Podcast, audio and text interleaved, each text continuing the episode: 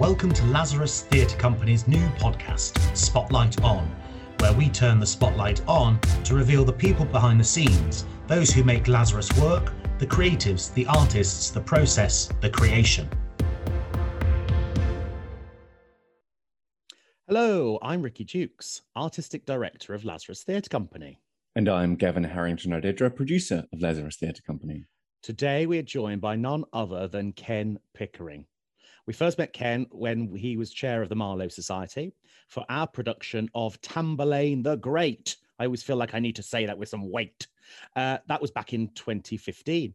Uh, Ken has successfully combined careers as being a playwright, a theatre director, academic, examiner, and writer, with over 20 published plays, more than the great Marlowe himself, to his credit, and a similar number of books on aspects of theatre. He's also been a professor of theatre at universities on both sides of the Atlantic and chief examiner for a number of major award bodies, including lead assessor for the Council of Dance, Drama, and Musical Theatre, which we will come to drama training, I'm sure, as uh, it's very close to all our hearts.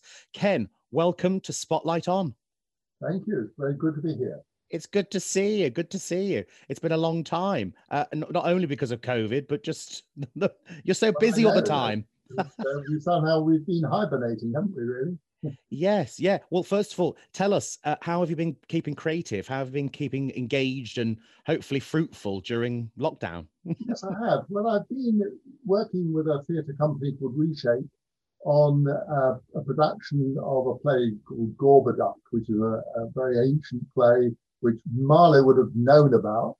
And so I've been helping script that, and we've been showing it as a, uh, an online piece, and we've been doing it in support of the Rose Theatre on Bankside. So I've been doing that, and I've been compiling two anthologies of great monologues and speeches, one from the early English stage in general, and one from Marlowe. And I've been writing a book about musical theatre. So apart from that, I haven't been doing anything. yeah, I was going to say that's probably the most fruitful lockdown uh, information we've ever had. Some people, you know, a lot of people go, "Oh, we've just been doing a bit of reading, you know, a bit of re- maybe well, a bit of gardening." supplemented it with doing a reading. You have to go along with it, but yeah, it, has been quite a creative time to be honest. And I think to some extent uh, the reading reinforces it, you know, and, and reflecting on what you've been doing over the previous years, you think, well, it's about time I distilled some of this information and thinking into something a bit more permanent. So that's really what I've been doing this year. Hmm. Which is great. I, I, I, tell us a bit more about the these anthologies of speeches. Yeah, of the, of the early modern, but also the Marlowe works. Okay, well, I've always had this feeling that when people come for auditions, and I've done a lot of auditioning and I've done a lot of examining of people who have to do speeches, you know, they very often choose Shakespeare, and uh, that's fine. But you know, the whole of the early modern stage, as we now call it, is full of most wonderful material that people aren't exploring in anything like the depth I would like them to. So I had this idea, which is pretty quite popular, of, of compiling, first of all, an anthology of speeches, monologues, if you like, that's what the Americans like to call them, um, and supplementing them with a few performance notes so that people can get to know a whole variety of, of plays they've never encountered before. So that was the first thing. And then it seemed to me that really Marlowe, who is by a fairly long way my favourite dramatist, um, warranted well on his own because for me he is the most revolutionary of all playwrights in the early modern theatre. And there are many unexplored parts of Marlowe's plays, which I think I felt like bringing to the attention of young actors. Uh, and so that book uh, was published very recently too. So those two are to try and inspire young performers to get to know some of this material and not to go to the predictable Shakespeare speeches, which I've heard for so many years and have got frankly quite bored with. yes, there's, there's there's definitely been moments where we've been auditioning for something. What we tend to do is we we ask or for text that's not the actual play we're doing. Yeah. And one of the reasons we do that is we want to sort of see their variety. We also want to see what people's experiences are, or if they've done some research, or if they know a bit more about the the context, because that's always always helpful. But we do tend to get a lot of the same. I think particularly for um, female speeches, actually. Although having said that, we have a lot of Edmund the Bastards, don't we? We get a mm-hmm. lot of, you know, stand up. I think that's because people like shouting, swearing. Yeah, yeah, yeah. we get a few. you're, you're right. We You're get right. The, the, the, the trouble with, with Shakespeare is it's predictable. And of course, there's also, also the danger.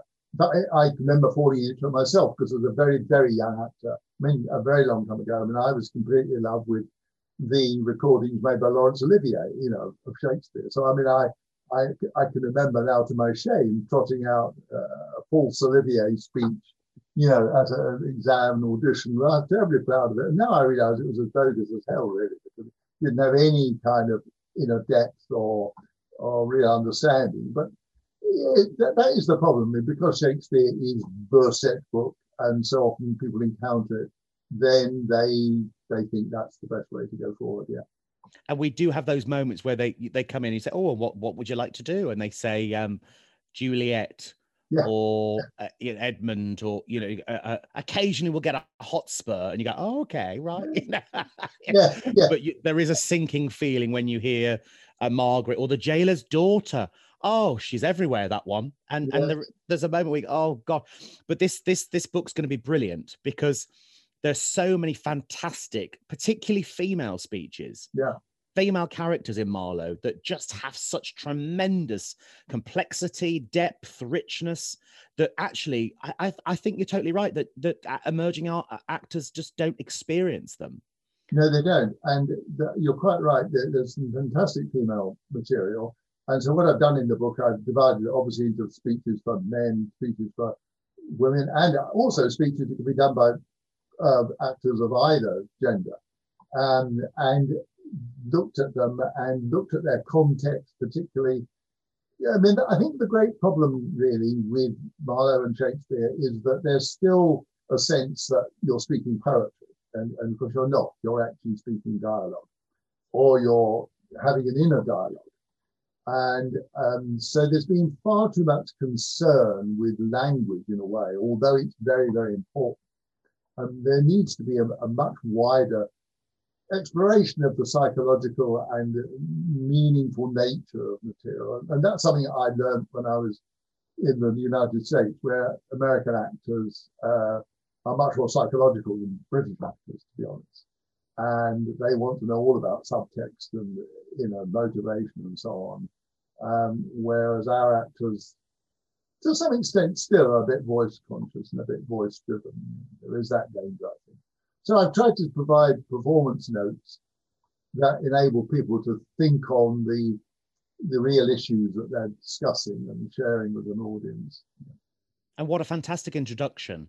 You know, so often I think with with actors looking for audition speeches, they'll they'll go and buy an audition book, you know, monologues for men or whatever it might be, take it off the shelf, read a bit, and go, actually, I, I want to I want to read the rest of the play now. Yeah.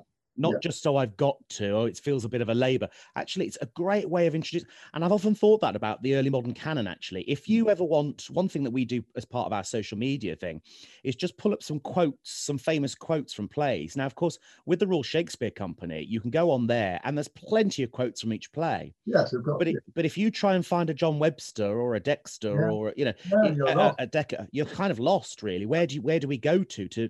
uh, and that's actually again, uh, I've I've definitely heard from actors who have said, uh, "Oh, I saw that quote from the Duchess of Malfi. How can I know a bit more?" Or that quote from the White Devil or Revenge's Tragedy, whatever it might be. How do I find out more? Hmm. And so, actually, any listeners out there going, "Oh, well, I know the perfect resource for this," get in touch because we'd love to signpost people to that. Uh, not only young actors trying to find audition monologues, but all actors trying to uh, widen their breadth of their skill, their repertoire, their understanding of it. And and I have to say, when people come in and audition with a non-Shakespeare, I, I well, my face must say it all because it lights up, and you think, yes, we're cooking now, we're cooking. You know, uh, it's so exciting. But in the last couple of years, you know, I've directed and and really created and directed two pieces. One called Marlowe's Women, which was a program literally of scenes uh, by Marlowe's women, and for a single performer, you know. And it was amazing, actually, how Lizzie, the actress who, who did this, I mean, was discovering the most remarkable things in the dialogue of Marlowe's plays. I mean, people sometimes think Marlowe doesn't write well for women. On the contrary, he writes brilliantly for women. Um, and so that was amazing. And then now we're looking at this extraordinary play, Gorboduc, which, you know, is sometimes thought to be a play that Marlowe and Shakespeare were lampooning because it, by by the time they were writing, it was an old-fashioned play. But there are moments of wonderful pathos in it and wonderful philosophical discussion, um, as if it was written yesterday in certain senses, you know. So it suddenly leaps out to you, and yet people tend to write it off as a, a funny old play you just learn about if you do history of theatre. Full stop, you know. And, and what I spend my life trying to do is to make people realise that theatre drama is not a branch of English literature. It's a living art form that must, you know, immediately take take wings in the moment of performance. That, mm. That's what it's all about. You know? yeah. And so, yeah, my efforts this year have been rather shaped for that, partly because I've had time to think about it reflect on what I've seen over many, many years, you know. Mm. Yeah, taking the opportunity. That's yeah, that's that's yeah. been it. Uh, uh, uh, and I, you just made me think there of going back to school, mm. and very often, you know, studying a Shakespeare, you would just pass the book around. You'd read a oh. paragraph, you'd pass it on. They'd read a paragraph. Well, no wonder we had no idea what was going on. We'd all had a bit of a go at a bunch of texts we didn't know, and of course, the teacher would give up and just put the telly on, and we'd just watch a video or something. Well, absolutely. Yeah, I mean, I can remember sitting around in the school uh, with a, a, book in front of me, and I, there I was reading, yeah, yeah, a pull to the boatswain's whistle, row to you, blown your room if room enough. And, and, and this is the most action-packed scene in the whole of Shakespeare. you know, and there we were sitting around the room, just about managing to read it. I mean, it was ludicrous, really. Where actually, if someone said to get off your feet and discover what's happening when you're trying to move around a swaying deck, I might have got somewhere with the dialogue. Yes, yes, and and just again remembering those teachers who did do that or took yeah. that. Well, or, remember, isn't it? Absolutely. I, I always remember going back to my old secondary school and and uh, meeting my old English teacher, Mr. John Hope, who's sadly no longer with us. But um, and I said to him, when you took us to that production of Merchant of Venice, you must have been absolutely mad because yeah. there was 30 of us all from the West Midlands packed onto a bus you took us to the theater on your own. You, you must have been absolutely mad. And he said, Yes, I th- yeah, I probably was. He said, But you got it, didn't you? And I said, Well, for the first time, yeah, I got it. And I said, What's that? What's, you know, thank you so much for that. And he said, Well, if uh, only one in 30 gets it, I've done my job. Yeah. yeah That's a start, you know. And I thought, how courageous he taking this bunch of teenagers from the West Midlands who wouldn't sit down for five minutes if you'd have paid us, up and down the coach, in the theatre, out the theatre. But there was just something about seeing it on its feet yeah. that just meant, oh, and he, and I always remember him saying, but you got it, didn't you? I said, I didn't get every word, but I no, think no. I understand what happened, and I, I I was in it. You know. Well, what actually happened to me, strange enough, I've just given you that example of the Tempest, and as it so happened, my Latin master at school um, decided he was going to direct a production of The Tempest when I was a sixth form. And so he took us to the theatre, the West End, to see John Gielgud as Prospero in The Tempest.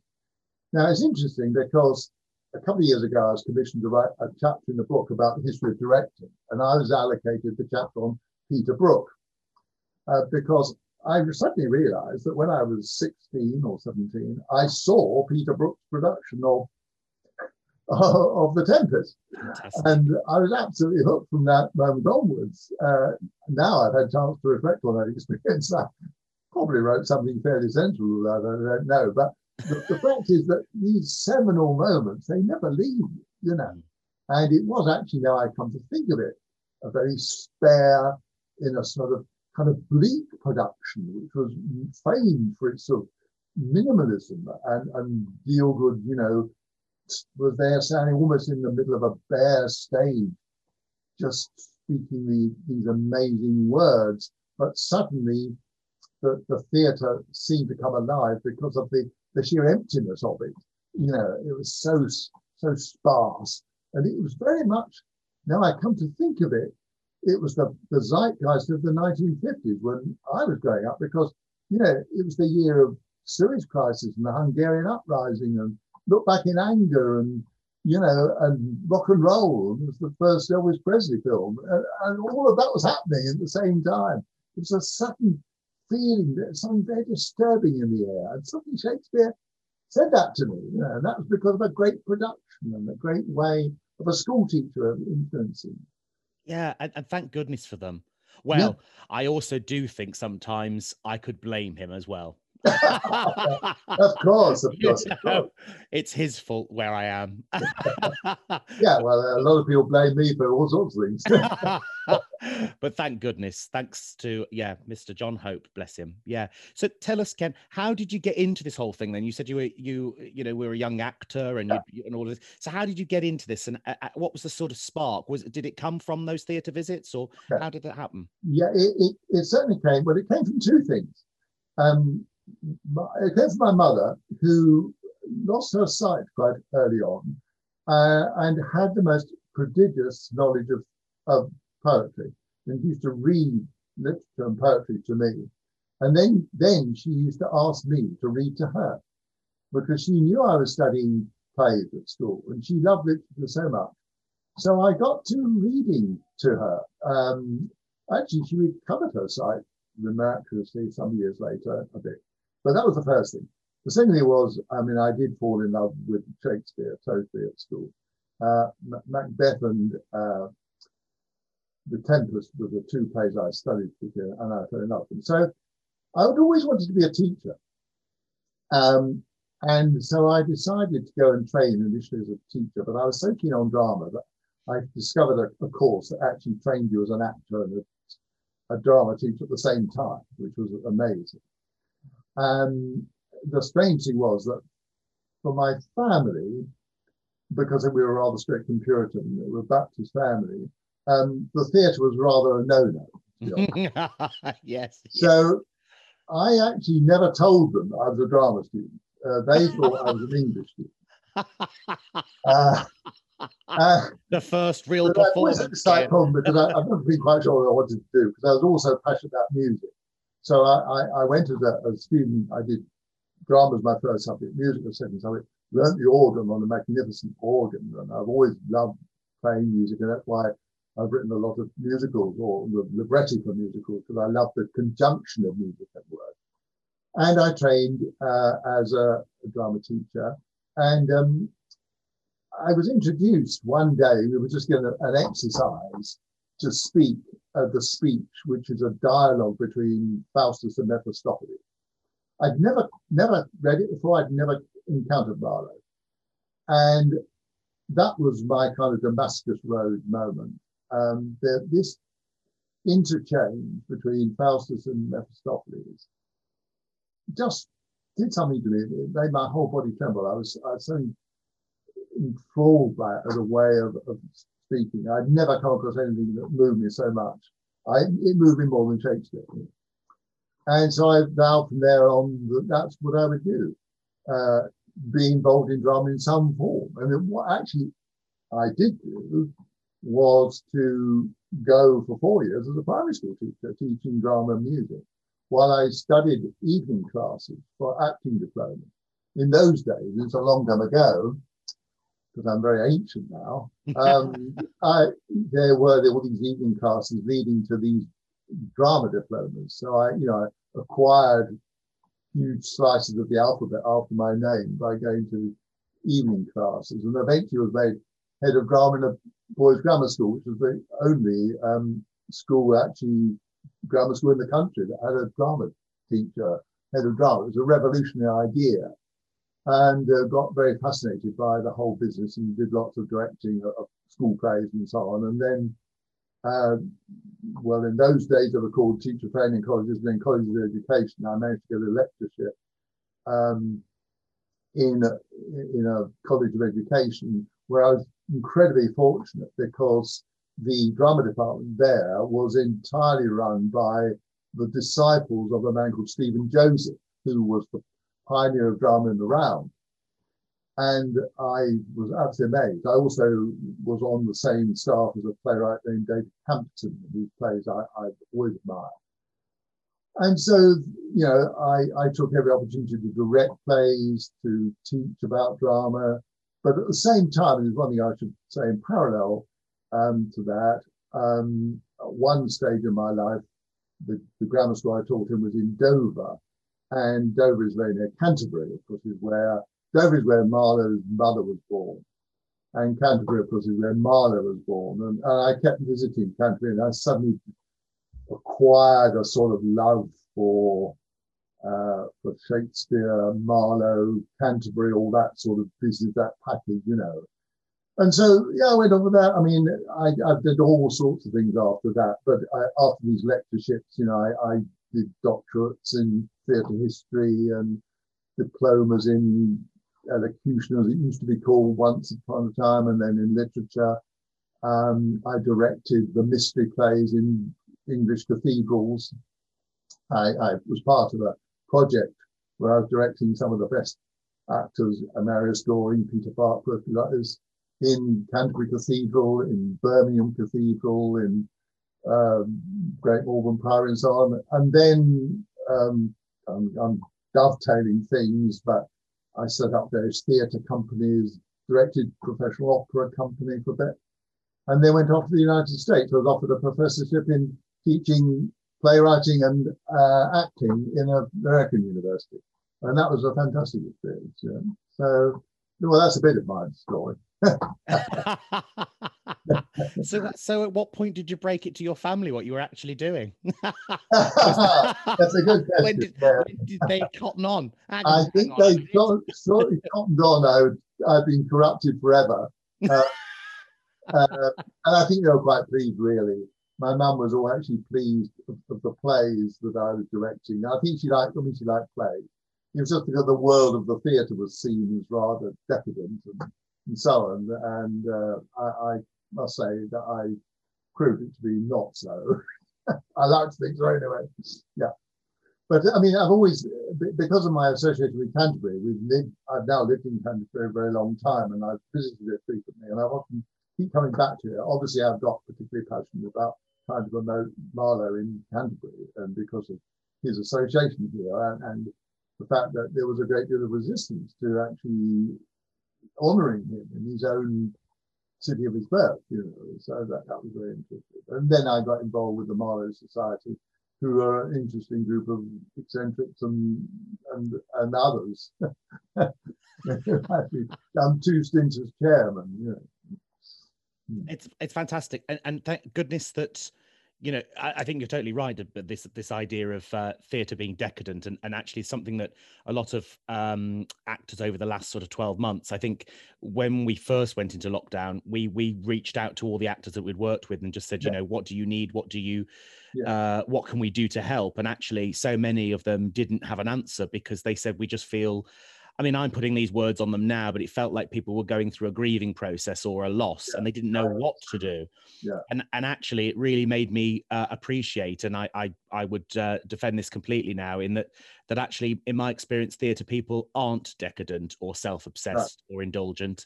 In fact, they're pr- uh, uh, incredibly selfless. Yeah, um, I agree totally. Yeah. And and not having the chance to do well you might even go as far as say public service. In, for them to to storytell to be part of a community has been really painful for so many. So thank goodness we're we seem that there's a glimmer of light in the horizon that they can start getting back to doing that thing.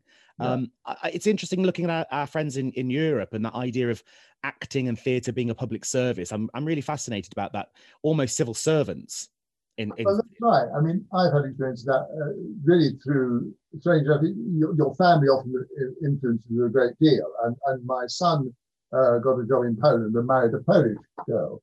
So I've become very interested in Polish theatre, and I've been to Poland a lot uh, to work. In fact, I even did a, a, workshop on Murder in the Cathedral in Polish, which was bizarre because I don't speak Polish, but it sounded wonderful when they did. uh, but um, as it so happened, um, for 10 years, I was professor of drama at Kent University, as you know, which for some reason or other, um, well, it's because of the original head of department, it specializes in Polish theatre and, and Grotowski and the whole world of Polish theatre, which I absolutely find wonderful because it's so uh, thoughtful, so powerful, so minimalist in a way. It's uncluttered, mm. and yet you know it is a public service. You know, the, the, the, the way theatre is thought of there is it's a vital part of life. Mm. You know, it's not a, a, a luxury you add on. It's something that is germane to humanity, really. Mm. And and uh, I mean, uh, admittedly, since the fall of the communist government is rather different, but at one time in Poland, there were something in the region of 75 state subsidized theatres throughout the country. I mean, that is not the case now, but that legacy is still there. And there's a legacy of understanding drama as uh, really underpinning the very fabric of thought and what goes on. Mm. Hence, um, you know, Jan Kott writing that famous book, Shakespeare Our Contemporary. You know, mm. that's that's how they see it. This is not about some bit of archaeology. It's about living thought now, and that's what I I think um, all theatre should be. Mm. Absolutely, uh, the the, the theatre's become feeling uh, a space to, to debate yeah. Um, of course, you know, it, it I often uh, lament in rehearsals, sort of going, you know, uh, saying to actors, you know, really ask the question, really pose the question. Yeah, yes. uh, one thing I do in rehearsal quite a lot is say, "There's no such thing as a rhetorical question. Ask it. Ask ask the question of the of the audience or of the you yeah. know the, of the room, the space, the society." Yeah. And and it's one of those things I often lament because we know that contemporary audiences won't respond. No.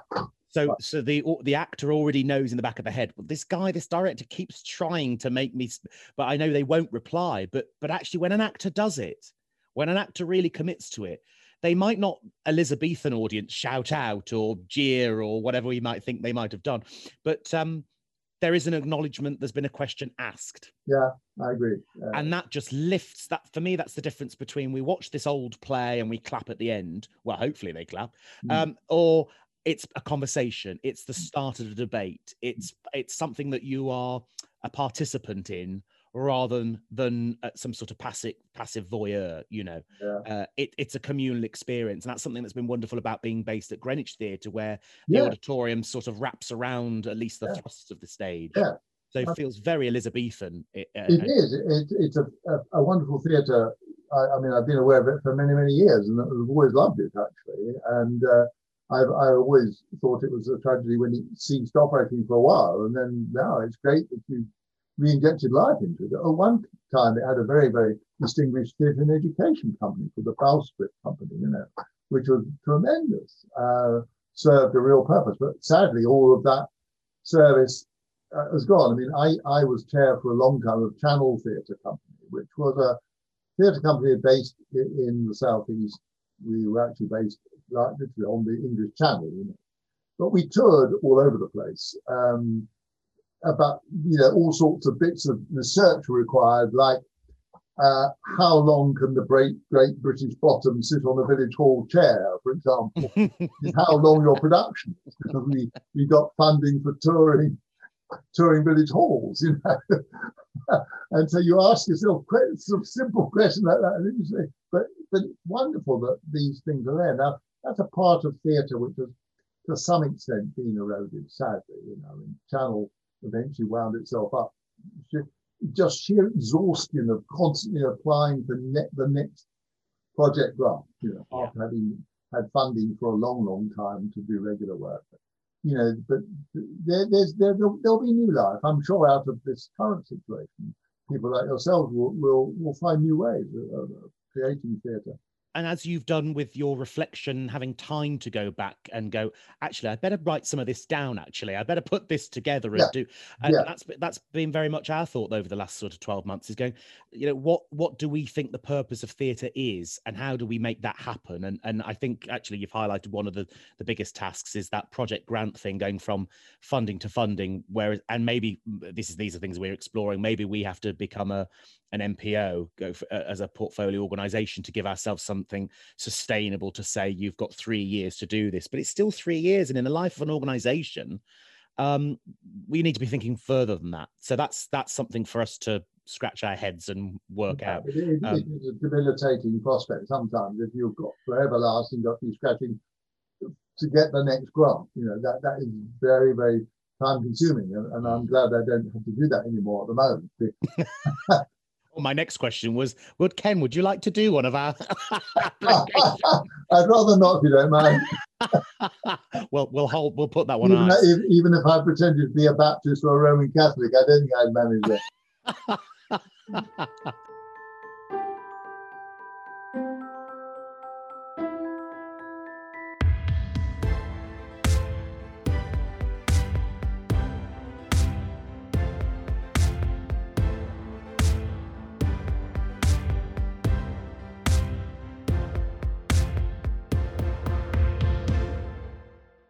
we, as I said earlier, we first met properly, really, on on Tamburlaine the Great in 2015, and uh, you joined One of us my for a, students was, was, I think, your your assistant director yes, Josh.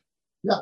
Yes, and um, you joined us as well for the post-show debate, which was chaired by uh, Terri Paddock, and hopefully we'll have a few Yeah. more of those to come uh, uh, soon. Um, but one thing I always wanted to, uh, you talked a little bit about um, that experience with with Faustus and uh, uh, Mephistopheles. Yeah. But why Marlowe? What was the thing that just Okay.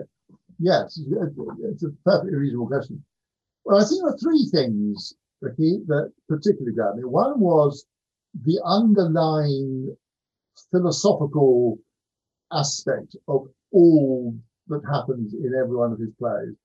He seems, or to me, always to be asking questions about the meaning of being alive, what it means to be human, Uh, even if it means being hideously cruel. But it, he's always looking at what makes human beings human beings.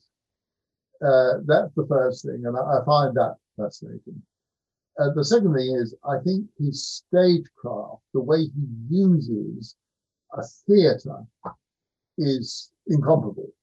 Um, whether it's uh, large numbers of people sweeping around big spaces, representing, you know, literally great battles, or whether it's individuals uh, or people hanging from battlements or whatever they're doing.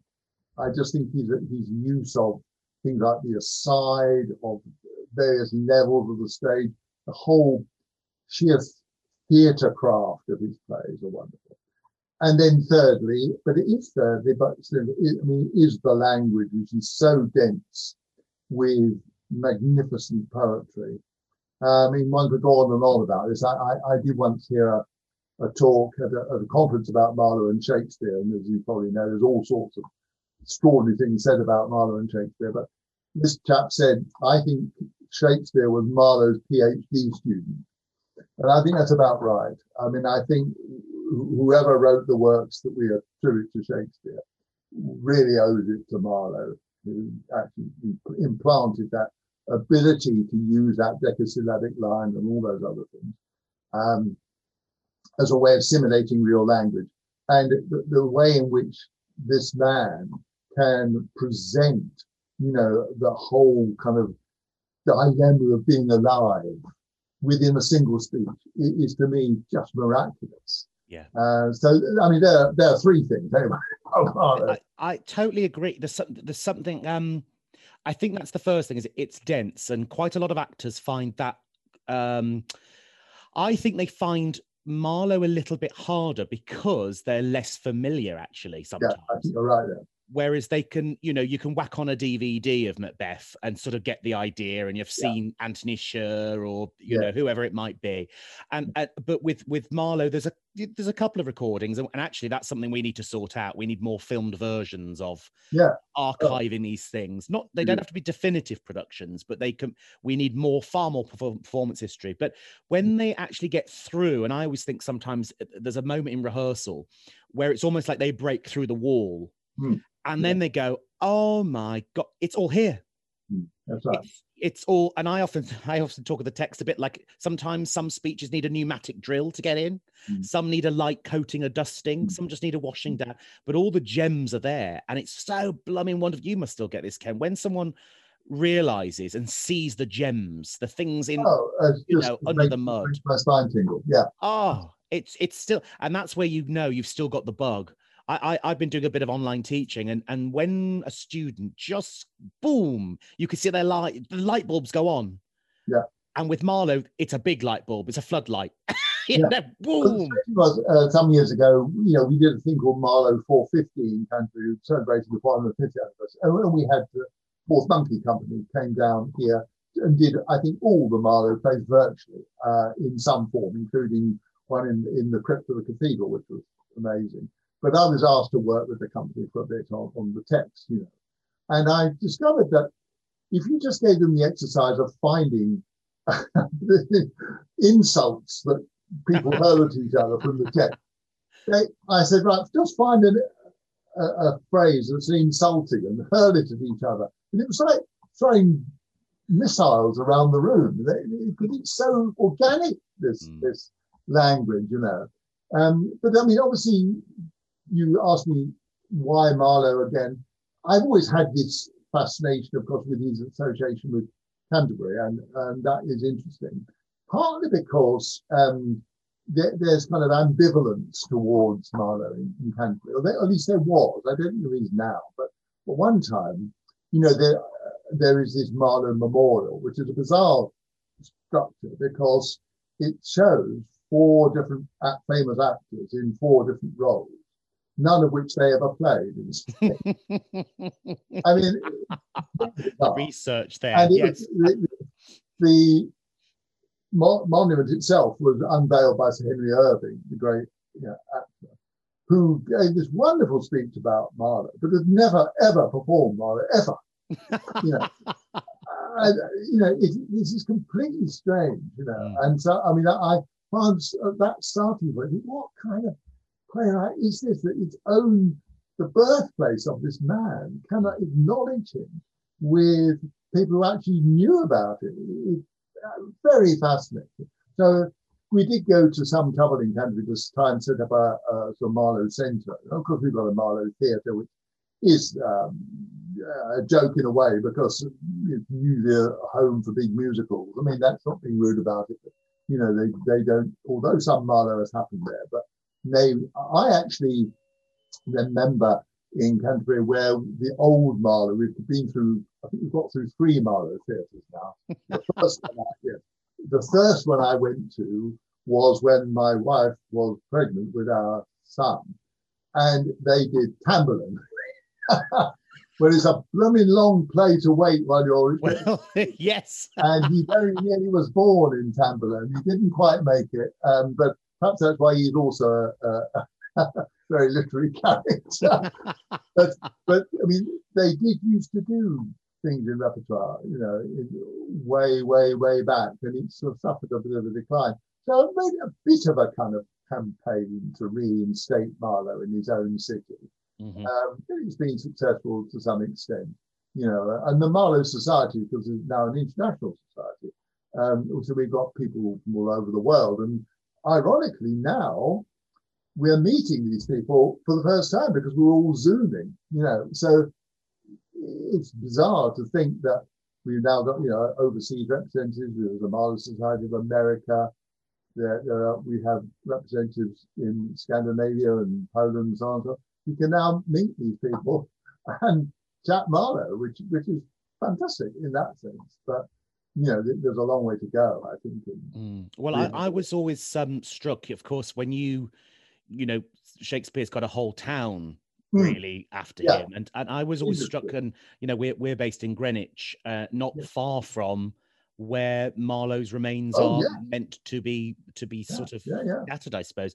And I and I I sort of actually stumbled across the churchyard by Hmm. accident, and um, but I found it deeply moving just seeing the little plaque Yes, it's well, so it's not. It, it's not little actually. It's quite big. Well, but you know yeah, what I mean? It- it's pretty it's minimalist in a sense, isn't it? Absolutely, yeah, and and just that wonderful line from the end of Faustus uh, uh, about the the branch not able to to grow straight before Yeah, you know it was cut yeah. before it was able to go straight. But there was just this, and I anyway, I was there and I was in rehearsal clothes because I was on the way to a rehearsal room, and the warden of the churchyard obviously thought I was looking suspicious, and S- but theatrical came over and, and chatted and um and we ended up sitting on the bench for about an hour talking and and, and the warden was saying we get people from all over the world come and it's very moving Yeah. because and i said I- and exactly that really that shakespeare has this whole living um Yeah. a, a- a- a s- a shrine if you like Yeah. because of the rsc Yeah, and all of that. Yeah, and all the stuff around. Whereas Marlowe sort of blimey, and, and the fact that he's there or thereabouts, I think is the wording. Just think this is ut- so so sad. And how do we how do we how do we do something about that? And I think it is about honouring that to start Well, I with. think so. I mean, there are, there are all sorts of extremes. I mean, as you, I'm sure you're aware, there are people who think that, well, I actually think that Marlowe probably didn't die at Deptford, but who actually spent the rest of his life in probably in exile in Italy. That's my own belief. But I mean, I'm, I'm not going to push that because for, for often the corollary of that is, and of course, when he was there, he wrote all the plays of Shakespeare. Well, I, I don't actually subscribe to that, although I have to say, I think the one of the reasons why I don't subscribe to that is I think some of Shakespeare's plays are so bad they can't possibly be by Marlowe. Um, oh, the cats amongst the pigeons. but, but we did some years ago at the Rose Theatre in Kingston have a, a, a Marlowe Shakespeare conference where all the great and the good were there, the big, the really big noises, you know. And I really, there were moments where I thought the roof was going to fall in on us because there was so much acrimony, which I just don't subscribe to. I, it's a waste of emotional energy. And, you know, but th- there is some very interesting new scholarship about the possibility of Marlowe's survival and the fact that that, that Deptford death could have been a fake death. And, you know, strange enough, I, I've got a friend who works, I discovered for MI6. I didn't realize he did for many years. And I was talking to him about fake deaths and Marlowe. And he said, oh, well, that's not a problem. He, you know, we've been handling that forever, fake deaths. So, I mean, nothing, you're not really actually saying anything remarkable that Mm. someone had a fake death and, and was spirited away. And Deptford, there you are, the boat right on hand, get you to the,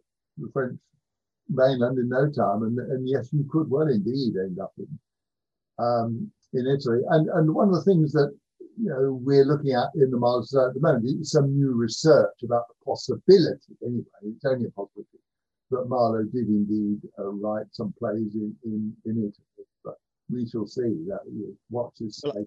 Well, it- not not to stir the conspiracy pot too much, but a student did ask me a week or two ago. Oh, isn't that I mentioned Marlowe's name? Oh, isn't that the one that was the spy? And and they said they reckon he could be Shakespeare. And I said, um, I don't know. And I, I'm not into conspiracy theories necessarily, so I don't. But I don't know. But you know what? I have a feeling he's such a great storyteller that he'd probably like the stories. so actually, you can keep going with your conspiracy theories because, in, in a way, that's what keeps the spirit of Yeah. of Marlowe alive. Yeah. So I I thought that you you run for the hills with your conspiracy I think there's lots of a way of excitement, and, and yes, I'm sure he was a spy because the records of his absences from Cambridge Mm. uh, are well now well documented, and one scholar has analysed all the times he was away when he should have been doing his degree. And um, what was he up to? Well, tobacco to? and tobacco and boys, perhaps. Um, It's quite interesting if you look, yeah, if you look at some of the events in European history at the time, which were very much important to our royal family. I mean, obviously, the great problem was that there was no successor to Queen Elizabeth, and also that you know Queen Elizabeth was a Protestant. So two terrible things. You know, there's a whole of Catholic Europe wanting to impose Catholicism on on on Elizabeth, and then you've got the problem Elizabeth refusing to have a child, so we didn't know who the succession was going to be. So there's all that going on, and so she was always in peril for one reason or another. So she certainly did need a, a huge secret network to support. Um, so you can, in fact, assume that someone as bright as Marlowe was the kind of character who would indeed be able to infiltrate uh, Jesuit colleges and all the sorts of things that we think he did. Certainly, he, he's got a, a huge knowledge of uh, languages and things that are obvious, you know. But yeah, yeah, you do have to disentangle all that from the quality of the plays, which, as far as I'm concerned, what what really matters. But there, there, there's a lot of fascination. And I mean, in America, there is actually a society called Marlowe Lives. sounds so Marlowe Lives. Um, he's, in, he's in Texas somewhere. Blimey. Yeah. you know, you're talking about the spy thing. It always yeah. makes me think of Titania yeah. She says to Oberon, she says something along the lines of, But I know that thou hast stolen from fairyland. I know, knowing meaning intelligence. And mm. I always think mm. that's very, very, there's something really wonderful about this. Queen Elizabeth, I know what you're all doing. It's quite thrilling and quite frightening. Um, one thing that I always notice, Ken, and I, I, you may agree or disagree on this one, but I always think, you know, I'm asked occasionally what's the difference in Marlowe and, and Shakespeare. And I always often get the sense that Marlowe wants us to see it and Shakespeare maybe just wants us to hear. So there's something sensorily different about it. And I wondered what you well, firstly, whether you agree or disagree. And obviously I will I will heed whatever you say. But I just wondered what do you think the main chance challenges are when we're presenting Marlowe in performance?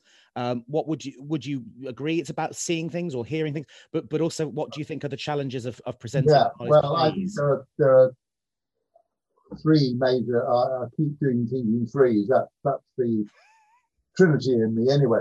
Um, I think the first thing about Marlowe, the the problem he presents is the length of some of the dialogue and speeches. I mean, they are massive.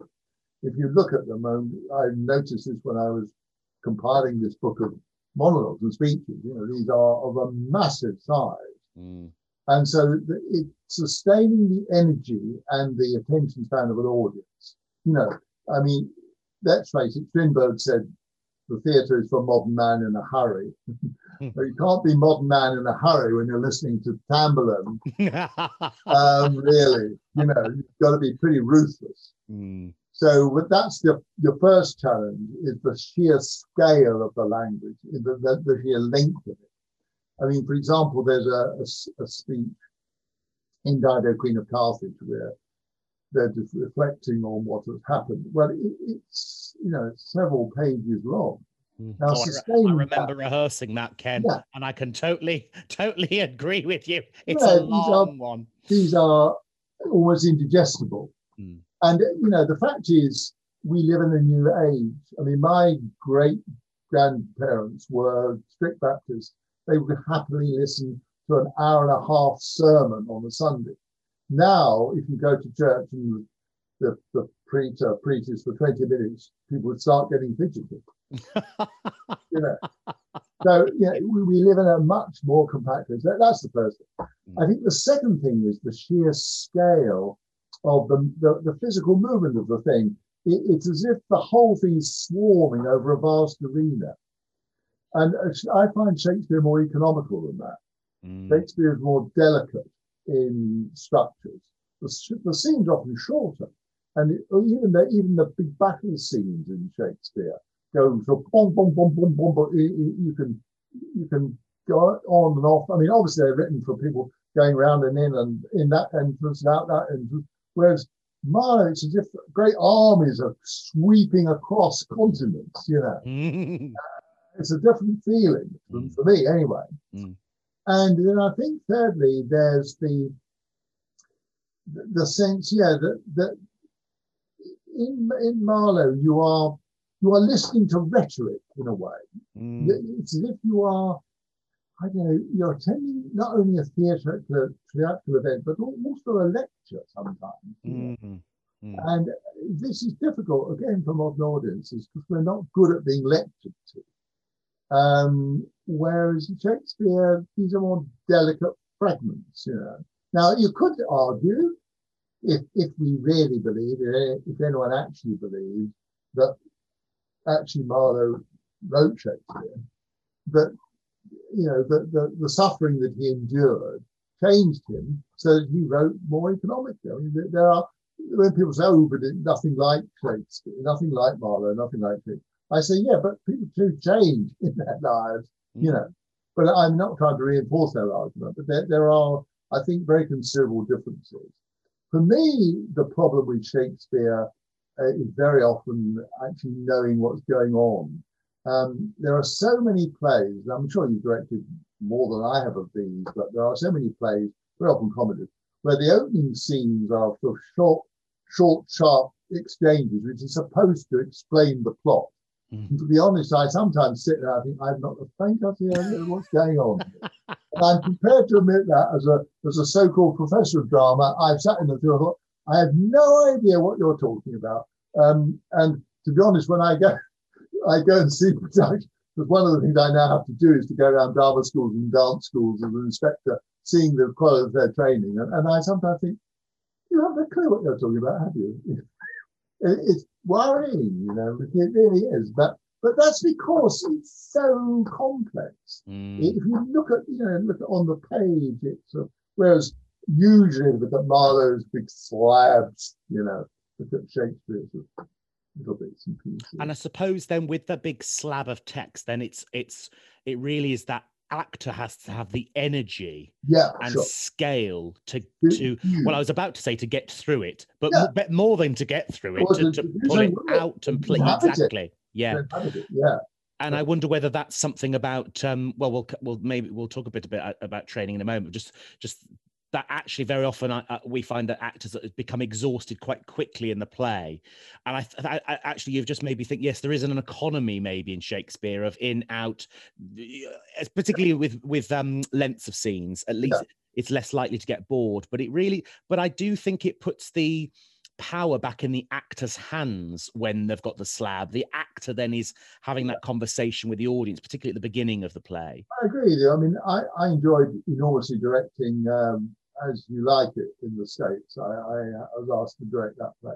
And of course, Rosalind in As You Like It has more lines than Hamlet does in Hamlet. It's an enormous lot.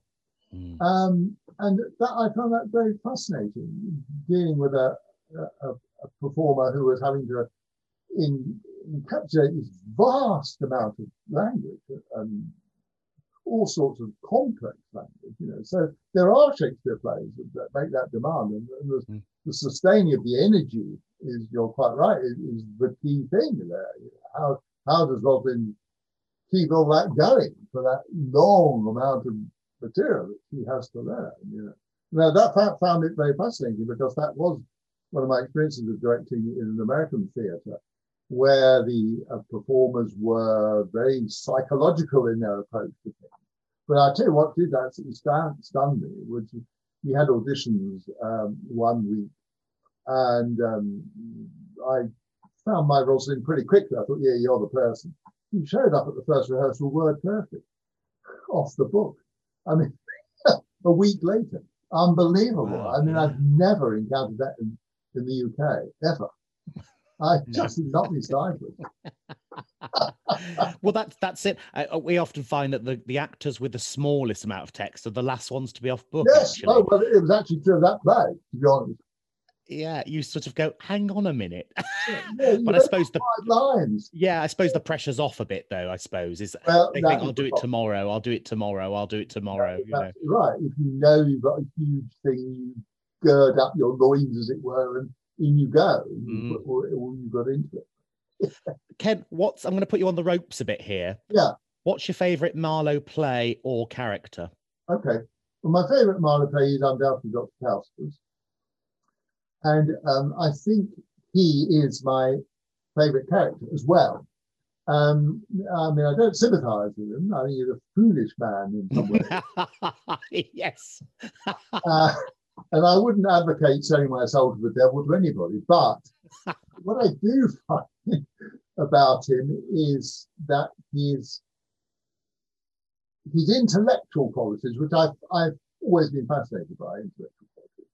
I don't want to sound like an academic snob, but I mean I, I do value literacy and all those things. Um, the way in which he uh, kind of uses his intellect to interrogate the world and the universe and to try to rebel against the idea of, of guilt and so on. I, I do find it fascinating. And I personally find his exchanges with Mephistopheles to be the most rewarding scenes of any drama I've ever been involved in. And I mean, that I go back to where I started. That's where I fell in love with it when I was casting Mm.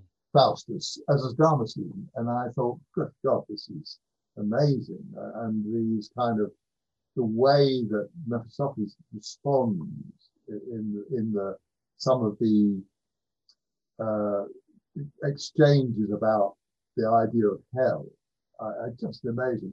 And you know, for me, there's this moment when Mephistopheles says, you know, why this is hell, nor are we out of it. And I think to myself, yeah, I've been there. You know, hell is not some fiction that we we create it very often.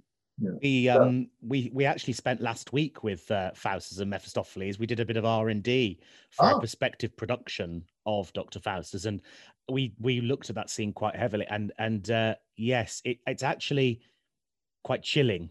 Yeah.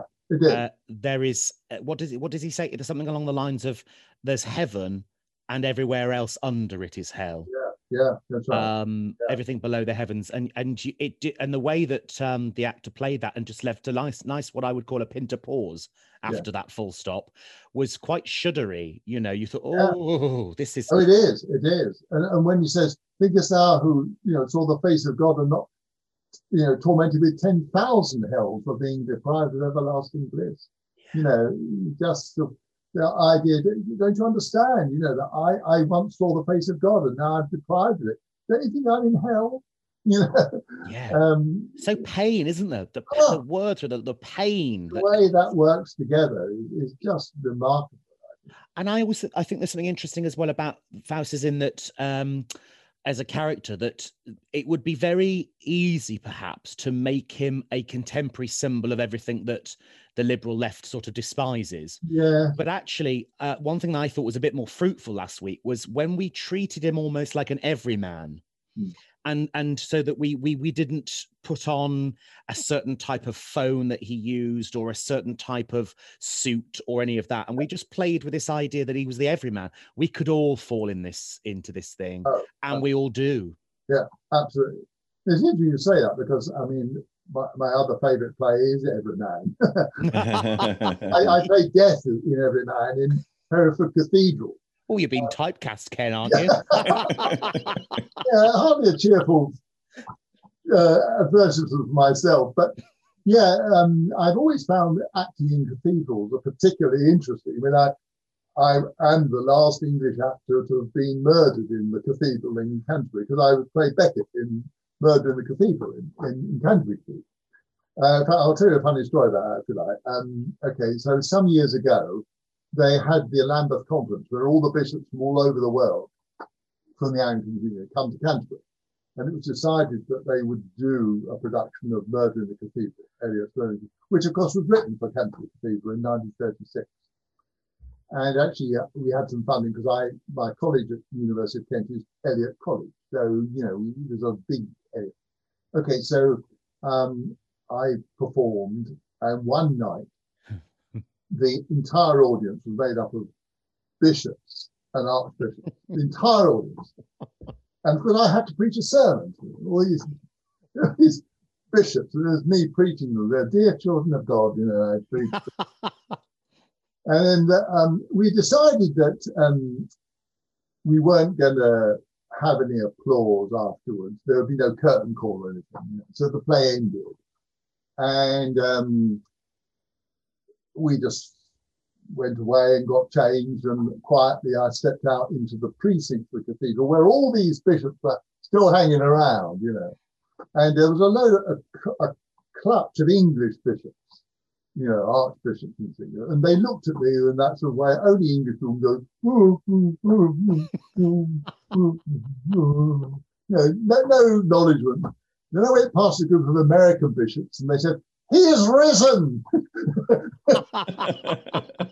yeah, the difference is just incredible, know. But anyway, that was an extraordinary experience. But in, in a way, um, what Eliot did was to, I think, borrow from Everyman and some of the productions there'd been of Everyman in Cathedral, some of their technical, not all, but you know, that that's my other great thing. You know, I, I've written this so-called standard book on the Canterbury plays because you know Eliot and John Masefield and Dorothy Sayers and Christopher Fry, Laurie Lee all wrote plays for Canterbury during between 1928 and sort of 1940, there was always a Canterbury play.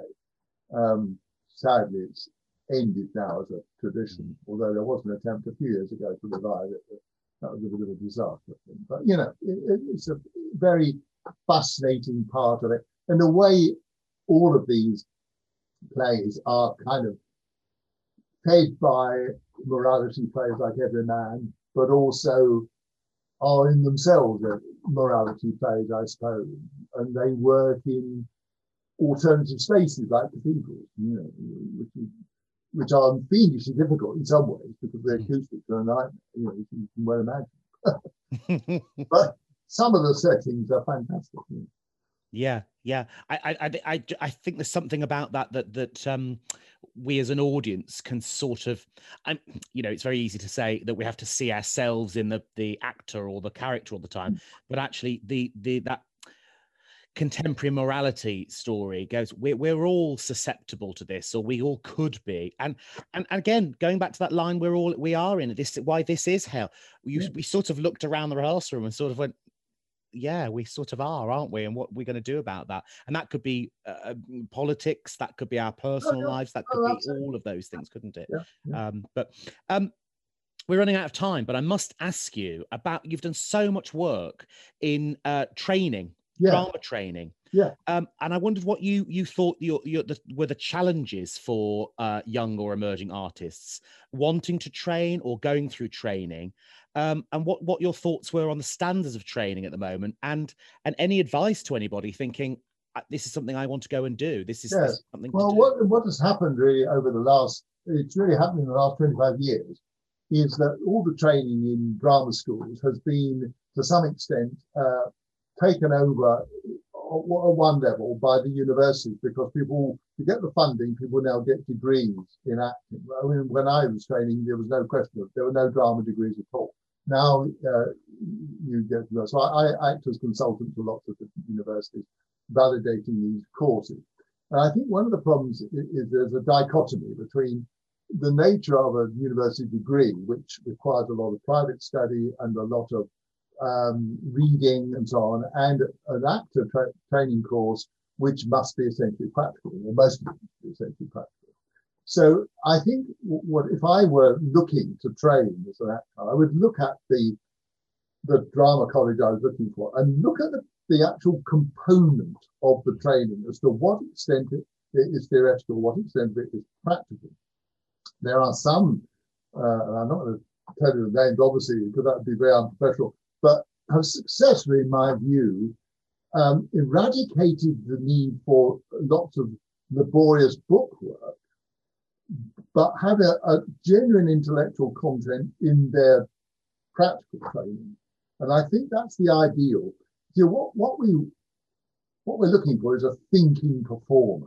That that's mm, the, mm. the, reflective practitioner is the jargon. Um, and so th- there's that. The other thing I would say, there's been a, a recent development in a number of places that are offering accelerated courses where you can do your degree in two years. In fact, I'm a consultant for one of the colleges that's doing that.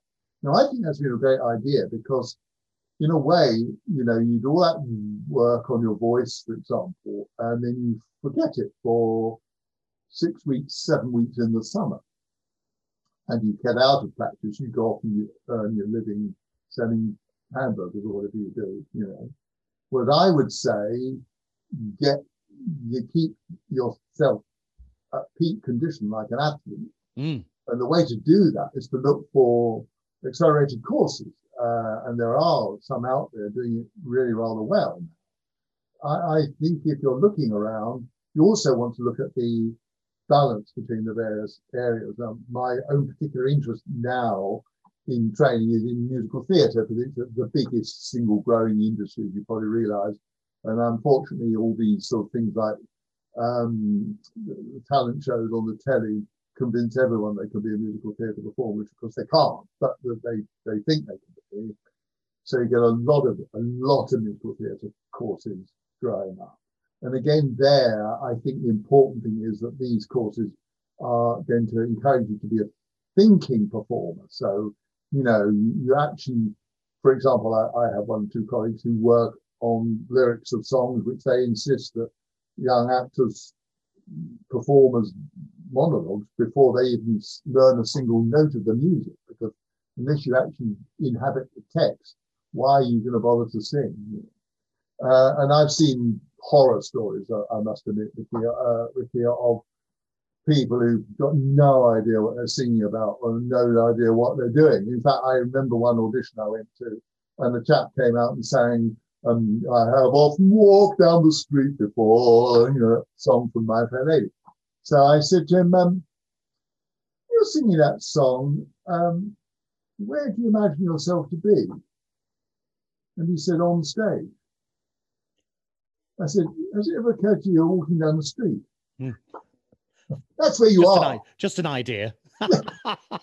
Unbelievable. I mean, oh, oh, you know, I mean, so yeah, I, I think that the thing about training is um, I think there's some superb training being offered. And I think it's kept at a very high standard by these university validations because they, they breathe very hard on down the necks of these colleges. They really do. I mean, it's not easy. It's by no means a, a walk in the park getting the, you know, the course validated by a university. But I think the important thing, as I said, is you look at a balance between the thinking processes and the doing processes. Mm.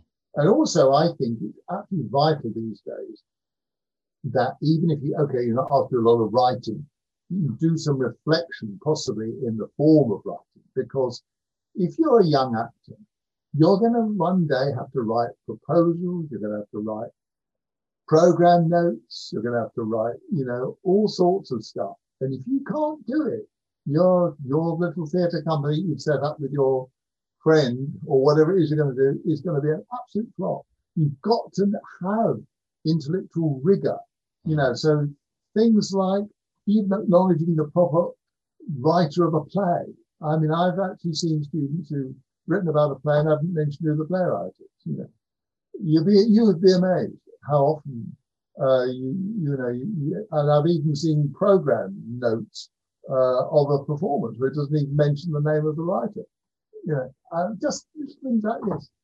You've got to be rigor, I think. In that. that yeah, uh, you, know, that, you know, that's one of my favorite words. Actually, I think the thing about um, I, I, think you're totally right about the balance of it. You know, there's something about rigor, there's something about discipline, there's something about focus. Yeah. That just give you the ground, just gives you that ground uh, work that will hopefully become the foundation of your practice. Yeah, exactly. Uh, the thing about the athlete is totally right. The, you, the, to do eight times a week, whether that be a musical or a Marlowe or it's yeah. it is a it's a it's a it's a marathon. Of course it is. Yeah, but it's, it's ridiculous to just stop for ages uh, and do something else. You know, I mean, no athlete would do that. So uh, there, I think that there is a, a lot of thinking going on along those lines that you know you could accelerate it.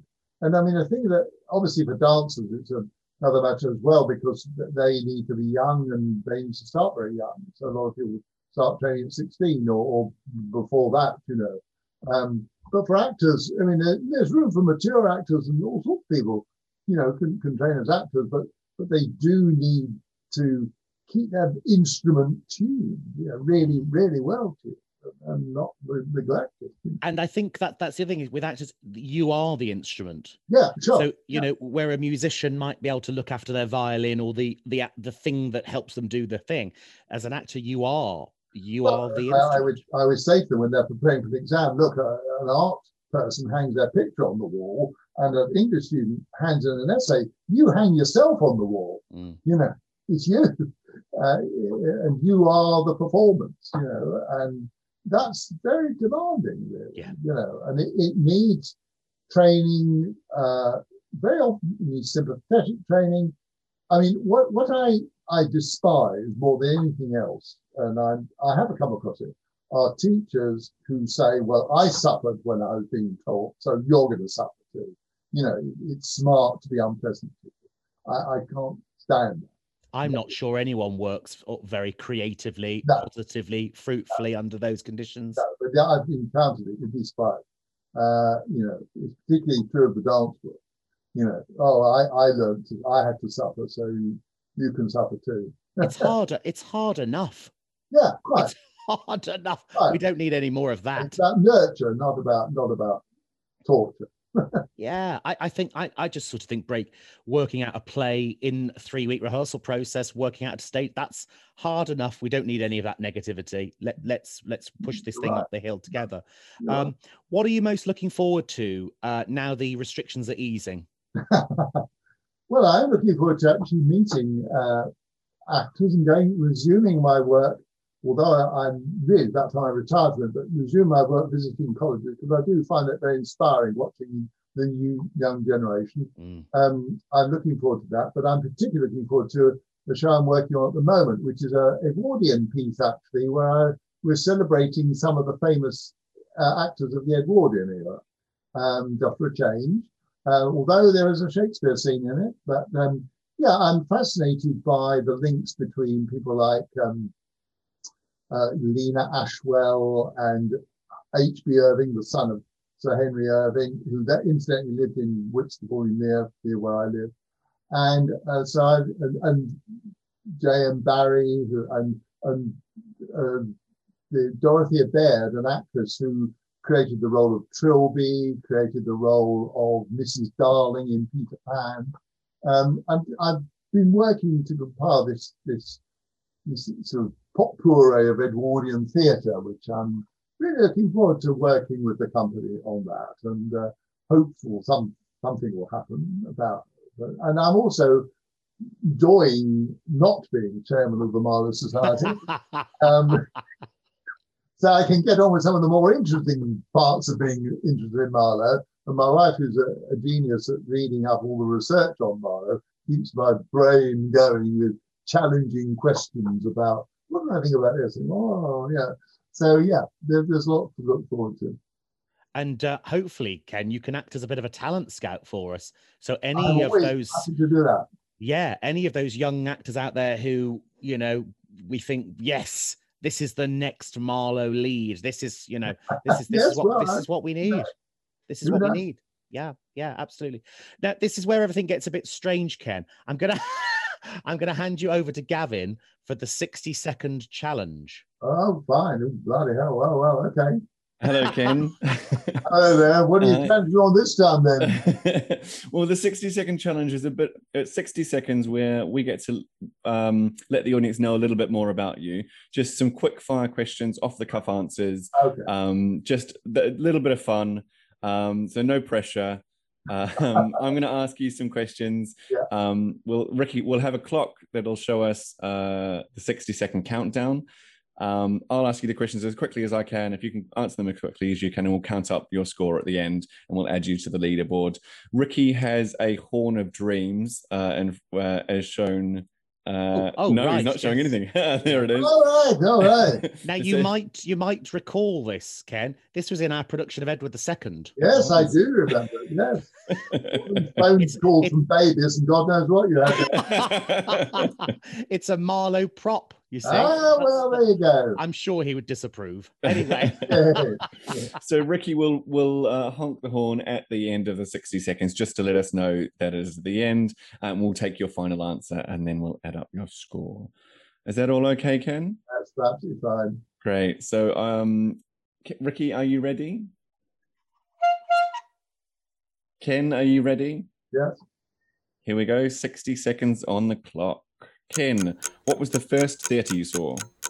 The first theatre I saw was a play of um, the, the changing guard at Buckingham Palace. It was boy. Amazing. Uh, tea or coffee? See, Uh, if you had to eat one thing for every meal going forward, what would you eat? uh, all sausages. What's your favourite book?